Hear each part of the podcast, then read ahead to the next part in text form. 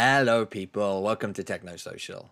If you like what we're doing, then please consider liking us on YouTube and on your podcast provider, sharing our content round, and generally telling people about it.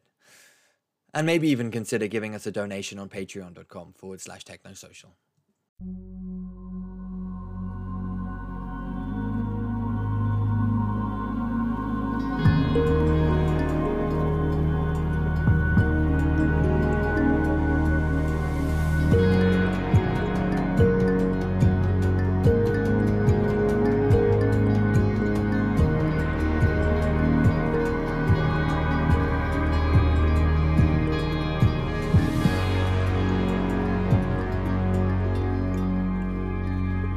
Fuck yeah. So, Daniel, good to have you here. Let's talk about ontological design. What the fuck is it? Uh, so ontological design, the, the key beginning definition might be that it is the procurement and transformation of attention for a purpose. So the word ontology, it is the study of existence uh, in philosophy, study, study of these existential matters. And ontological design means that we are being creative about our very existence. It means that we have the ability to go into our causes and produce ourselves. Now, Marshall McLuhan has an interesting idea in which he, I think it's him, I think, but some people say this quote is misattributed. And it's when he talks about the feedback loops between our tools and ourselves, he says that as we create our tools, they create us in return. So there's a relationship between who we are and what has been the context that has facilitated this potential that we are to emerge and become actual. In other words, um, we're a product of the objects that we use, of the words that we use, of language, of grammar, but also of the computer and of Google. Uh, for example, Google is clearly rewiring our brains. It's mm. changing the way that we relate to knowledge. If You don't know something, you don't have to wait three days. You don't have to consult a book. You don't have to know how to consult a book you can google it. Um, and, and this really changes who we are and, and what we are. And i think this becomes super evident in the era of digital. So that's why ontological design more and more is going to gain more prominence because as a concept it really solves the prominent need of the digital age which is you know surrounding attentionalism. How are we going to create ourselves in this era of of of digital technology, of being flooded by these digital technologies. Um, so yeah, it's curating an informational diet, if you want. Mm, why is now the time that ontological design as a discipline and a theory is is on the cards? Mm. Because it has become sort of available to our sensory apparatuses. In other words, so one of the things I used to say is that virtual reality tells us that all reality is virtual. Because if you're going to be a VR creator, for example, then you're really understanding that you're playing with the very fabric of reality, which is very perceptional. Today we have tools to curate perception more than ever. You have VR, you have the internet with uh, an infinite potentially amount of memes that could come in and become building blocks of our perception right? Because our perception is through memes. It's not something that you throw at memes. It's composed of these bits and bobs of information that aggregate themselves and compose a fabric of ourselves, right? As such, our age is exceptional because within this flood of information, of technology to understand and to interact with that information from you know AI to VR to you know 5G connection that's coming up, uh, the Internet of Things. But even if we don't, don't want to go so much to the future, things that we see right here, right now, Alexandria's library in our pockets, um, if you want to be like that, a bicycle for the mind just in front of me, a hyperlink to London through a sort of a, a bodily extension for my uh, visual cortex. My eyes are extended to London at this moment um, and to the internet vicariously. So, all of these things really do change who we are, and the changes have been so fast that it's really hard to navigate them. And as such, it's really um, almost a matter of survival of of being able to retain some sovereignty and to be able to navigate such a chaotic landscape because we know that the institutions of before are sort of they don't apply so much computer says no in mm-hmm. our day and age yeah i mean it's it's something we've talked about quite a lot between us this sense that what i sometimes call the the ideological grammar of monotheism which is really just a fucking wordy way of saying the idea of there being a law and an unchanging law and an, an established way of doing things is gone or rather has been exposed by the flood of digital as as only ever being a temporary fix in a flux. Mm. The you way know, you know an interest. Go. Go ahead. Yeah. So I think the uh, way uh, the the media landscape works now, it's like something emerges and becomes salient, important in the collective consciousness for a day or a week, and then it's gone.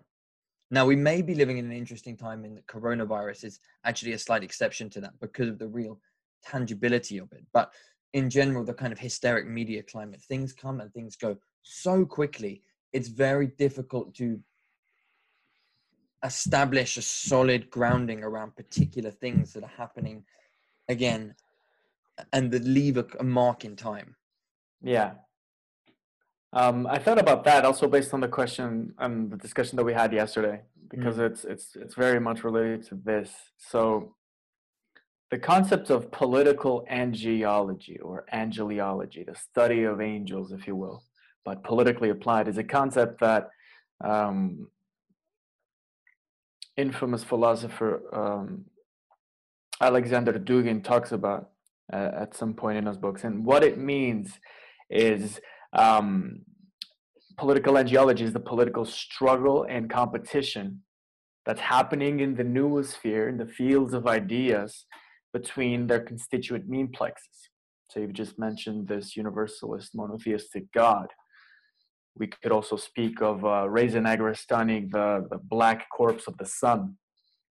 The other day, me and you, we were talking about the Dionysus archetype manifesting and popping its head here and there in culture.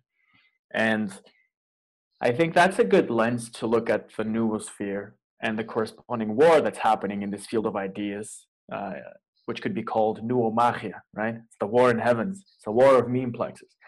Um, and this war, if you want to c- carry the metaphor forward, is happening on a substrate, on a landscape composed of our collective mind spaces. That's kind of the, the, the floor where this war takes place.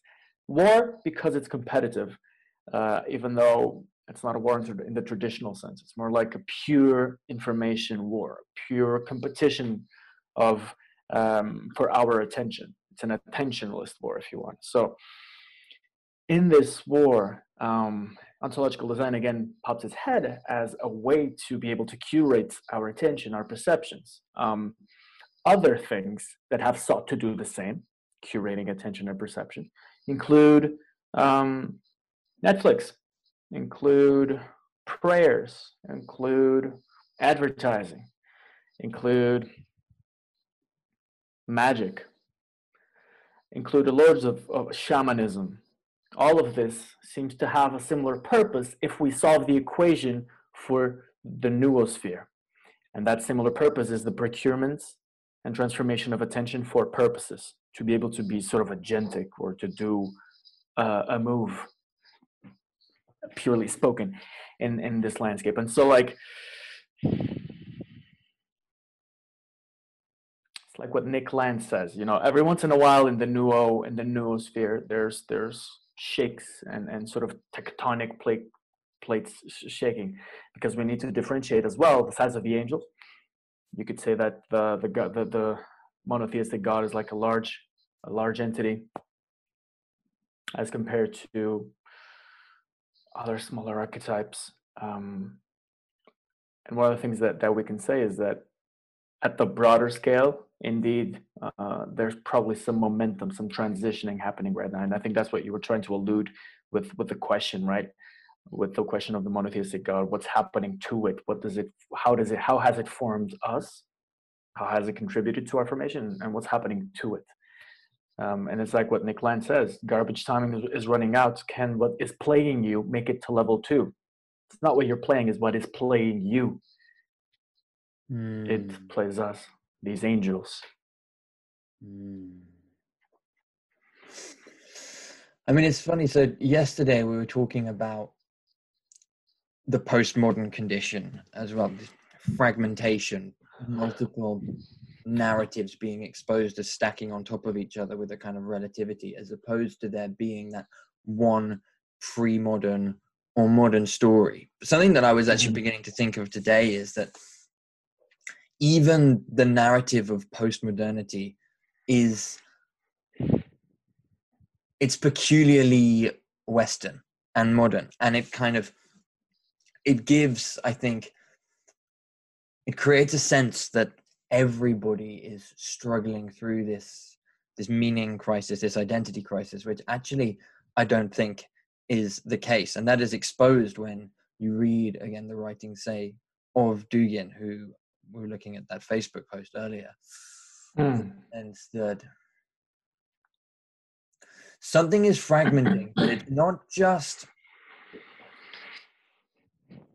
the western conception of truth but it's like a monopoly on truth in the minds of westerners as defined by the west which i think is slightly different mm. Mm. go on that's brilliant and that influx it's i mean it takes its form physically as a, it's informational warfare as you said but it is it is a, a swing from foreign gods invading the noosphere. Absolutely. Sword. A, and you know what? Uh, let me try to tell this as a story. Once upon a time, there was a bunch of gods fighting. And then in 2000 and in the year 2000, um, one, one god had a few of its constituents um, find a way to plug him into the electrical current.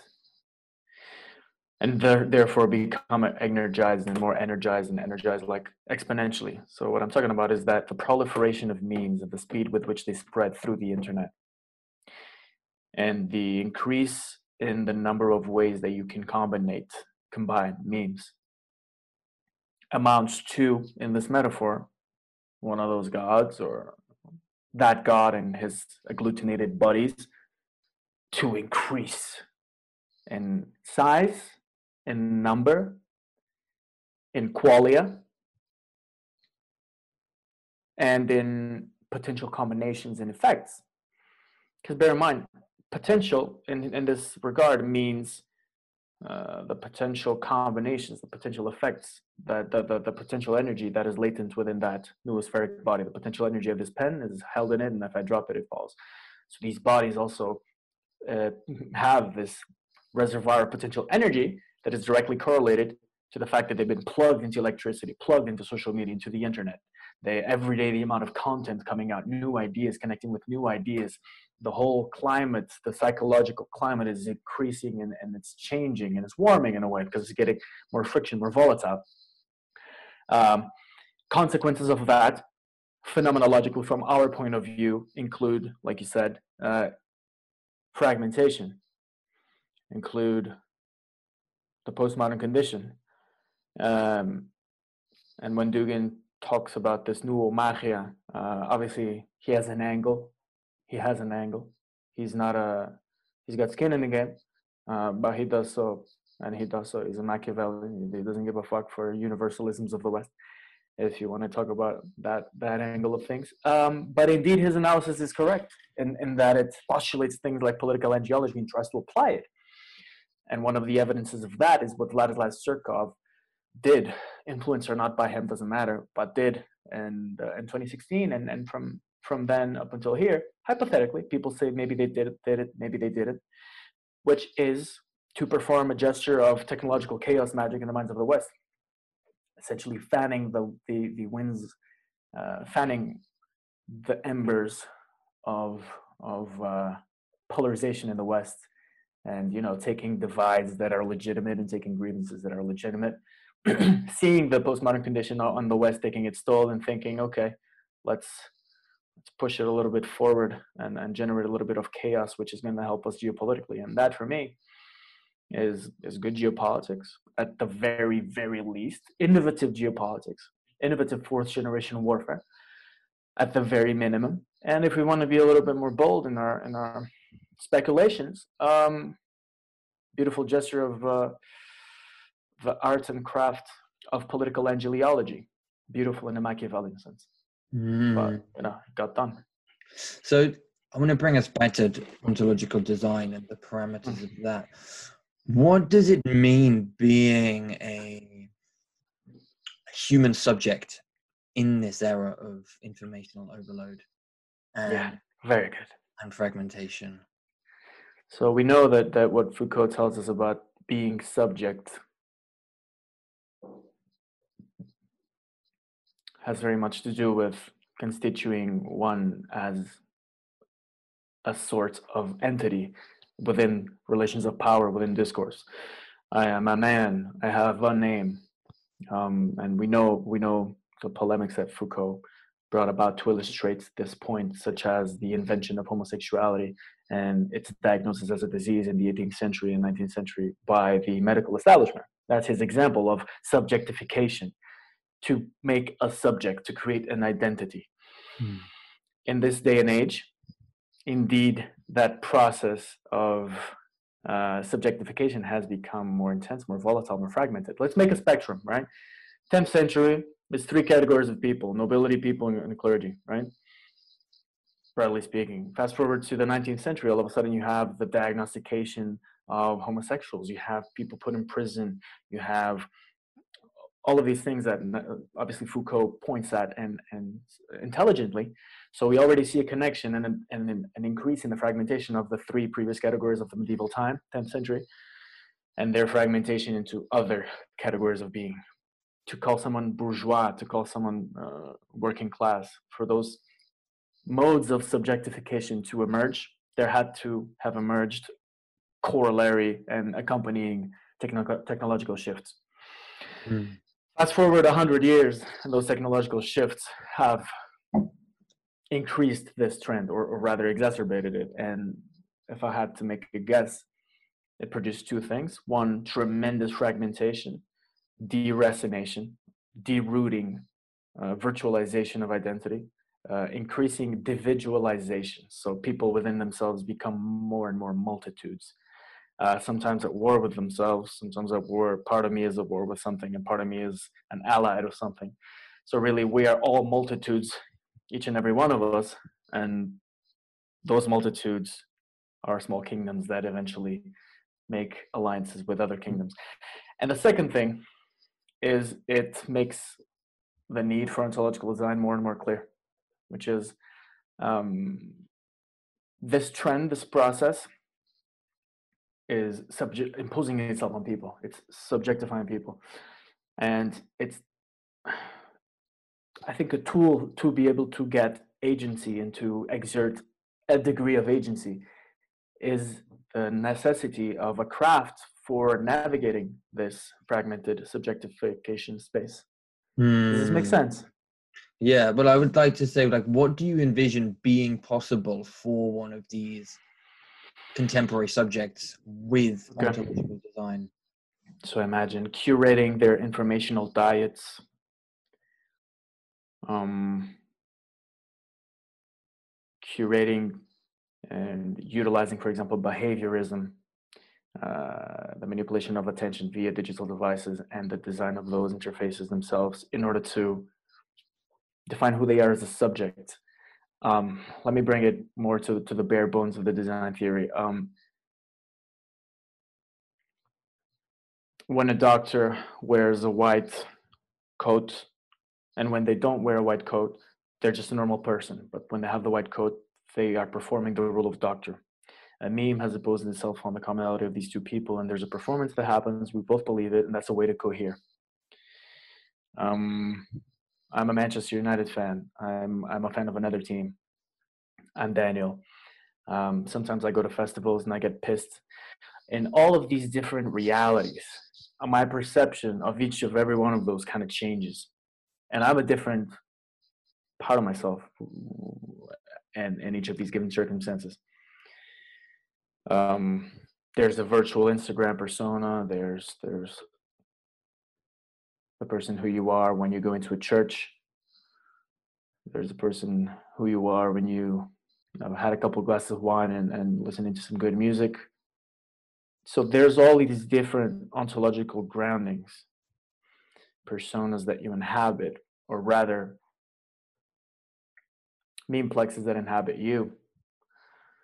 Um, angels that possess you, ideas that take over you, um, and indeed the ability to understand them and be creative with them is ontological design. If you want to call it creative esotericism, it also makes sense because it means to be creative with your personal lived experience, with that sort of qualia of the moment, of an experience, of an event, of a process. Um, so in the digital age, this becomes uh, like a very big question because I think it's it's the question of the digital age because it helps the human to have directionality, to have agency because the previous forms of agency aren't really applying anymore. The education of before doesn't really apply.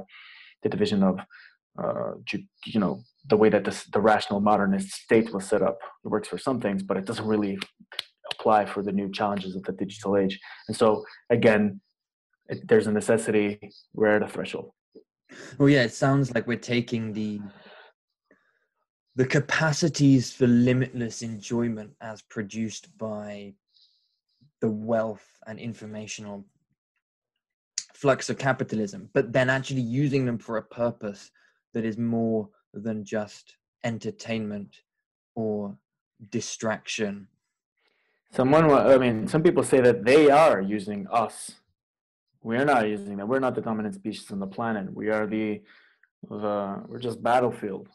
These ideas have their own vectors. We know that capitalism doesn't care about the well-being of people. That that connection is tenuous and oftentimes contradictory. We know that religions also make use of people to propagate themselves. We are, you know, when you have a petri dish and you put like a bacteria in and then you have a culture of bacteria, we are the cultures of these entities. We are cultures, we live in cultures. Yes, we do. Of these microbes. So if you need a microscope to look at a microbe, you need a macroscope to look at a macrobe. And we don't really have macroscopes. We kind of, uh, there, there's different sort of inducive ways to look at them, to, to do macroscopic visual gestures and ontological design might well be one of those insofar as it helps us self-correct path, uh, ascertain positionality uh, with regards to these these microbes, these identities. Mm. Mm. Designing our environments, also taking into account like new technology. It's coming in. It's it's really it's getting level two, man. Mm. I'm thinking about this again this sense that there is something living through us and i suppose like a way of making sense of it is to personify it and to give it a yeah. and a a kind of human agency i mean it's interesting to think as if we are leaving one era what is the demon or the spirit that has ruled us during that time i mean i alluded it to earlier thinking limitless enjoyment and freedom of of the capitalist era. You've called it. I mean, you've said to me before quite convincingly that it is it is Satan, literally, in that it's blackjack and hookers all the way down, baby. Mm-hmm. We don't need you, God. We have reason. Yeah, Dugin said that. Dugin has this argument, and I'm like, wow, what a what a fascinating gesture of political angeliology. Because him and and just like what Negarestani does with his theory fiction, when he's talking about these gods that that are made of oil and all of these these these dramas happening in the Olympus. Um, you know, if the story is updated and we're, if we're looking at the latest episode of what's happening in the Olympus, then it makes sense. Case in point, when Dugin says that modernity with its impulse towards reason above everything, logic above everything, uh, and then the corollary postmodernism, which is the the belief of no belief. I'm gonna quote Osho. Um, modernity has this anti-Christian Luciferian tendency because just like the story of Lucifer, if we want to bring up another very well-known archetype, both modernity and Lucifer have the same attitude, which is uh, I do not need to be subjected to a god or to a structure that lies above me. What I need is my own reason and better to rule in earth and to serve in heaven, something like that. But we've quickly come to realize, you know, today in 2020 that, you know, that's it's not quite what it seems after a lot of people dying and after a lot of suffering, but also after a lot of technical improvements.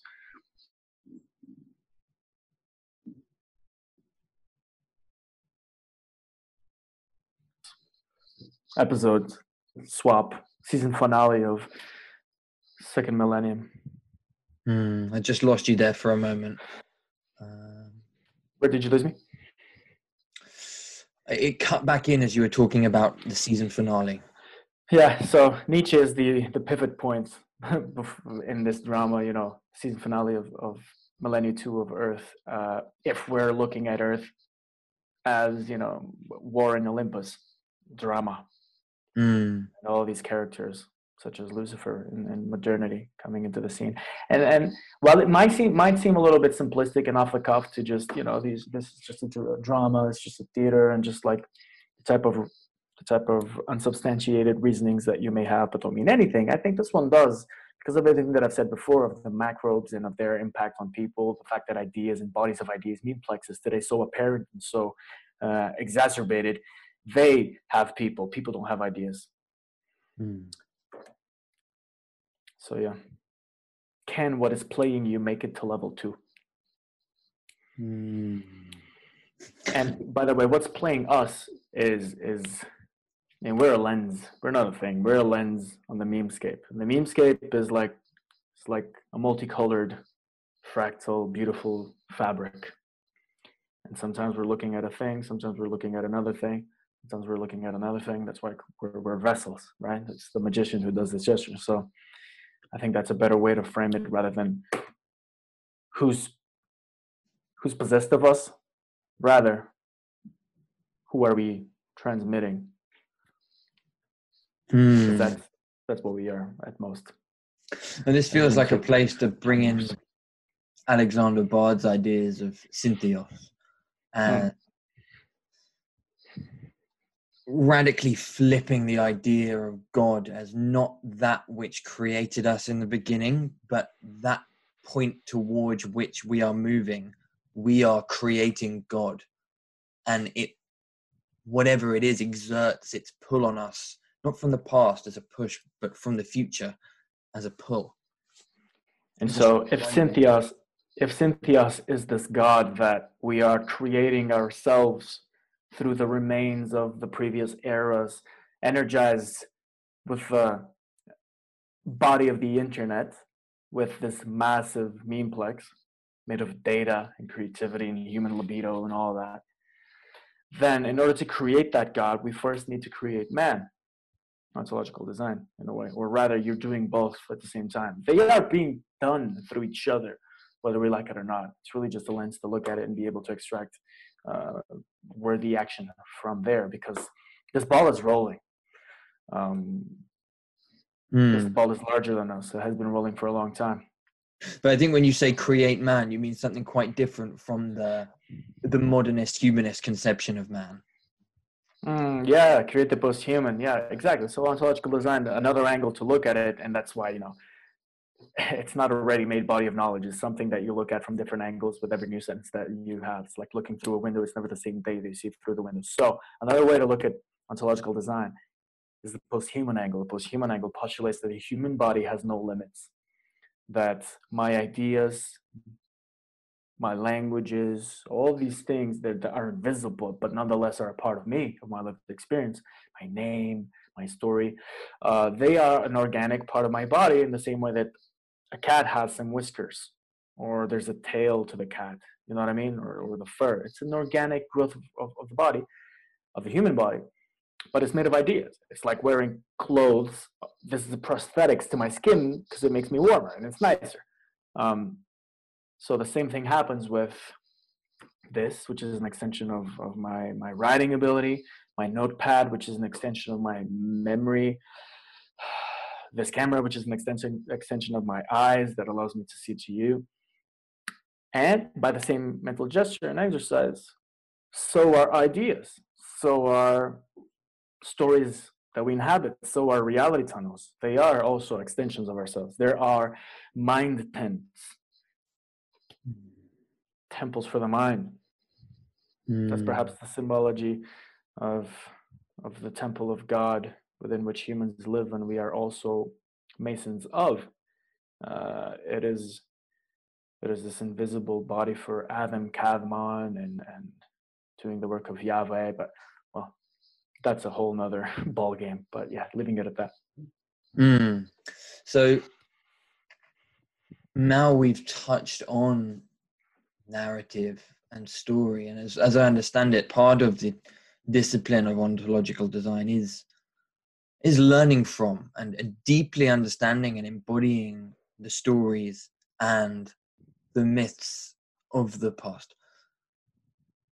The sense being, I think, that that was always already ontological design, although perhaps yes. not consciously. Or maybe it was. Absolutely. I mean, you've got to wonder Sometimes. what the priests and the shamans were doing out in the woods or in the tents when they were smoking the hash or taking the mushrooms. Exactly. So, not only those cases, which would be typical classical examples, not only those mythologies, the mythologies of the shaman and, and the mystical person and the lover, but also perhaps uh, Napoleon's bureaucratic revolution, the invisible system that would feed information to the emperor's brain and make him a warm, uh, the best general of history by, you know, by, by tremendous margin in terms of the ratio of victories. He essentially extended his, his brain and, and made the whole empire kind of feed into it and, and applied it. So I think that's also an example, in part with a shaman who's telling a story for the tribe to move in the morning that tells that if they don't perform these rituals, there will be no rain and everyone will die. These are both ways to engage with chaos and to create ourselves through chaos. Um, Manuel de Landa mm. has this idea of the machinic phylum, and it's this idea that certain technologies have a, a genealogy, they have a lineage that they descend from from one another. So, for example, you have the handgun that as it was invented in like the 15th century or something as this crude tube with gunpowder and like a bullet and then you shoot it and then whatever at a certain point they discovered how to create and design a barrel of a gun and the format of a bullet and the way to fucking deploy gunpowder Oh, Daniel, I've lost you again. the so all of a sudden they could aim. This changed war forever. Mm. Okay, so you want me to? I've got you back. I've got hey, you back. You so machinic phylum. Machinic phylum. So machines descend from each other. So you know, look at the lineage of the hand cannon on the, of the rifle. They went from being these these machines that were very crude. You put some gunpowder and some bullets, and all of a sudden you shoot uh, but it, you couldn't aim. You couldn't really do that much damage. It was sometimes it exploded in someone's hands, and then at certain key moments, certain innovations happened that would transform everything else forever. So, for example, there was a moment in the history of, of ballistics where they learned how to design the barrel of a gun so that you could aim, the bullet would go in a specific predictable trajectory, and therefore inaugurating ballistics. And that, you know, fed into cannons and artillery, and that started to change the design of fortresses and of castles to defend from said artillery. So the whole face of war changed. The competitive machinery of defense and attack, offense and defense, started to run faster and faster, started to get industrialized. And so all of this to say that the same process of descendants, of lineage, happens on one hand, as an example, with with with with gunpowder and artillery and ballistics, but it also happens having as one end of the spectrum Moses and as the other end of the spectrum Instagram. Why? Because if you solve the equation for the machinic phylum of attention, procurement, and transformation, they're doing similar things. And who's, uh, when I say Moses, I could say something someone else. I could say the the berserkers cults in Scandinavia taking drugs to go fight, or the Hashashins, or Britney Spears and Hollywood. What all of these people have in common is that they have interfered and played and, and worked on the craft of no sorry the procurement and transformation of attention through a craft for a purpose that's mm. what they all did magic is another name for it. And so that's the state of the art the state of the game when it comes to the games that shamans used to play but also moses used to play and also the inventors of gunpowder perhaps had an impact on. And this to say that sometimes it's an individual moses a shaman. Sometimes it's a system of knowledge producing the innovation of ballistics. Sometimes it's a industrial virtual system, the internet and Instagram. So all of these vectors, people, whatever, they perform the task. Um, look at Instagram. It, it furthered the spectacle so much so that so much of our lives and the way that we relate to each other in digital landscapes has become virtualized for, for, for good things and for bad things, whatever. Uh, that's not the point. That's what it achieves. That's what it does. Performs that task, and as such, there's uh, the, there's one of the tasks, the key task of ontological design, which is to curate informational diets to put people in states where you can different memes can populate them at different times for different purposes, where they can change the lens a little bit. I'm a little bit all over the place, I have to say, but but I don't know. Let me know if this is clear enough. I'm loving it. It's late and I'm tired, but I'm loving it. All right. You know, I, I there was something you said a few minutes back, and my brain started spinning around on the idea of it, which was talking about Napoleon hmm. and the reality that he was able to create through his army and and also the ancillary structure. Yes, exactly. That structure, which was, well, in large part enabled by giving that literacy, but not just the literacy, but the whole mindset that goes with literacy to yeah to those soldiers and so exactly man informational flow because you know what that was one of the sorry to interrupt you that was one of the first armies to be like fully alphabetized mm. literate so there you go. Yes, and I'm thinking the intersection of these these technologies and power. Can we begin to speculate what ontological design looks like within communities, individuals, or rather, we've we're doing away with individual right, but communities and people who seek power today. What is possible with ontological yeah. design? And I don't just mean that in a nefarious sense, although we can explore it in a nefarious sense, but we can always also explore it in a tribal tribal sense. I would say that nefarious and benign are on the same spectrum, and we're just looking at the spectrum amorally. We're just trying to figure out how the pen writes or how the hammer works. It's more of an analysis of techne, even though obviously we're not impartial. But it's really a we're more of we're more we're closer to engineers, or I, I like to think myself as closer to an engineer than to a philosopher or to an architect, which I am. So cults have for a long time done that same task. So many cults, like you know, from from Osho to Scientology to even ancient cults around the year zero popping up everywhere in the Roman Empire, or all sorts of cults, cults that have existed and persisted throughout history. They have, better or worse, done ontological design on themselves and their people. We are ourselves within cultures and the way that they operate are similar. And I guess that if we look at a small use case, it's going to help sort of elucidate some rules of thumb of how it works. Namely, you know, they have norms and discourses around how they're allowed to operate. What is something that you can say? What is something that you can't say? They regulate time.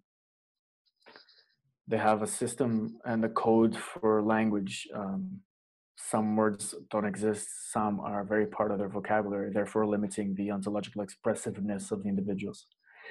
Uh, they regulate sexual behavior heavily. they tend to have rules about who you can and cannot fuck. They tend to have tremendous, tremendously well defined regimes of truth. It's never unclear what is true and what is not true. And there's always very much clarity around what can and cannot be said, even on the cults which are not cults, or on the cults that have teachings that other no teaching.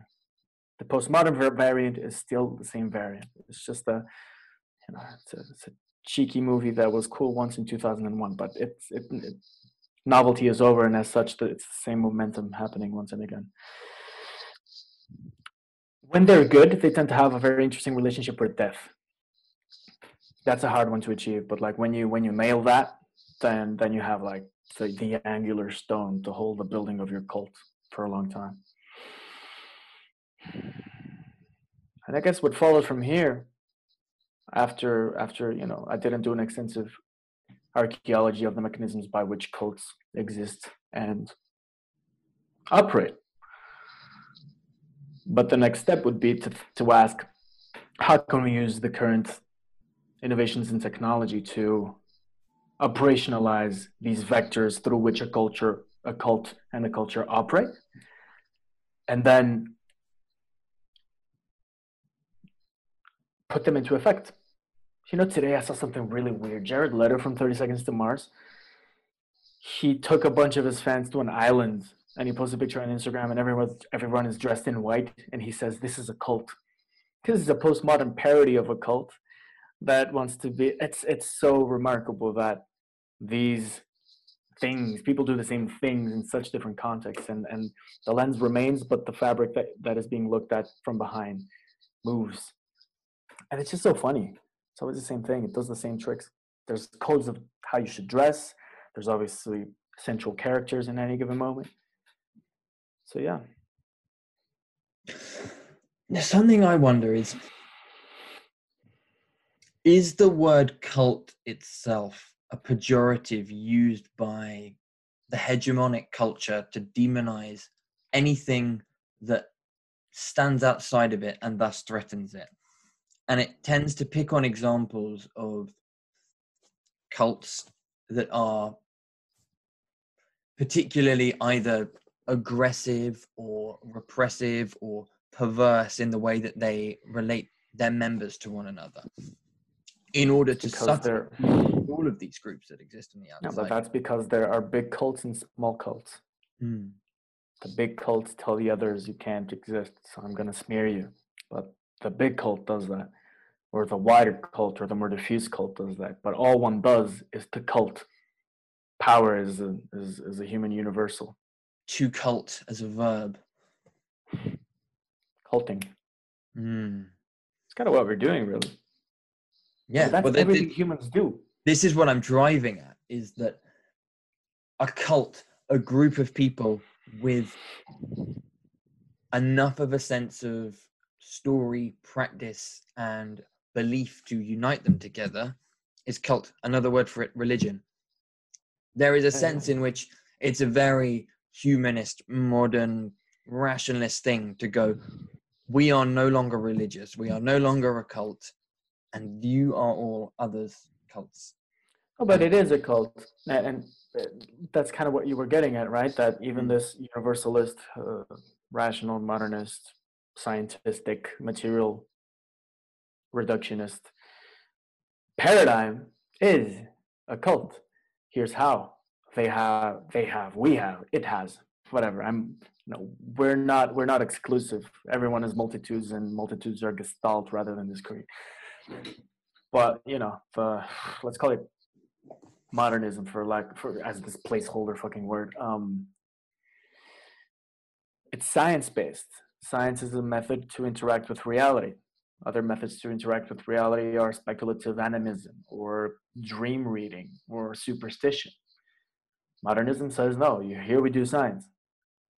It says there's the state, that there is police, that there is democracy, that there is the medical institutions, that there is industry.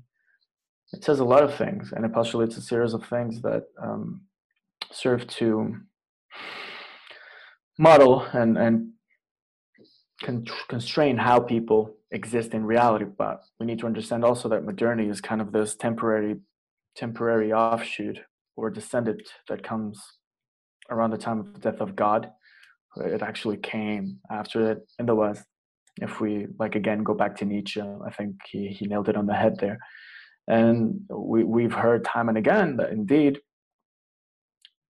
because of modernism's, uh, you know, broadly understood lack of God, it has a lot of interesting peculiarities. Rather, the lack of the previous God, but the emergence of something else in its stead, namely science and technocracy and so on. And yeah, man, that that that breeds the postmodern nihilism, late capitalistic uh, hedonism. It, it it breeds a lot of interesting developments, no doubt about that. It breeds the development that are that we are looking at Cynthias, looking at navigating our way towards something. We are moderns in a way. There's the Deleuze was modern. Uh, everyone is is modern in that way. Um, even this will democratize, right? I'm not a noble person. Um, but democracy has allowed me access to information and education so that me and you can speculate about these things and, and procure agency through them. Maybe we'll fail, maybe we won't. Uh, but we're looking at agency that is not necessarily blocked by capital. Why? Because we're in an era of chaos, and chaos is a ladder. And um, no matter how much money you might throw, for example, at the psychosphere, not always, that sometimes backfires. Why? Because its rules are not modernist. They're not linear. They're syntheistic, metamodern. They are gestalt. They are they break down the rules of coherence. A thing and another thing can be the same thing, and in five seconds they might be only overlapping. So all these rules of coherence of symbology, they go out the window. That's why Trump can say one thing and the next day say another, and it's fine, because that's just a symptom of the breakdown of these traditional forms of meaning making and that's kind of uh, the wind that we're trying to sail somehow. Yeah.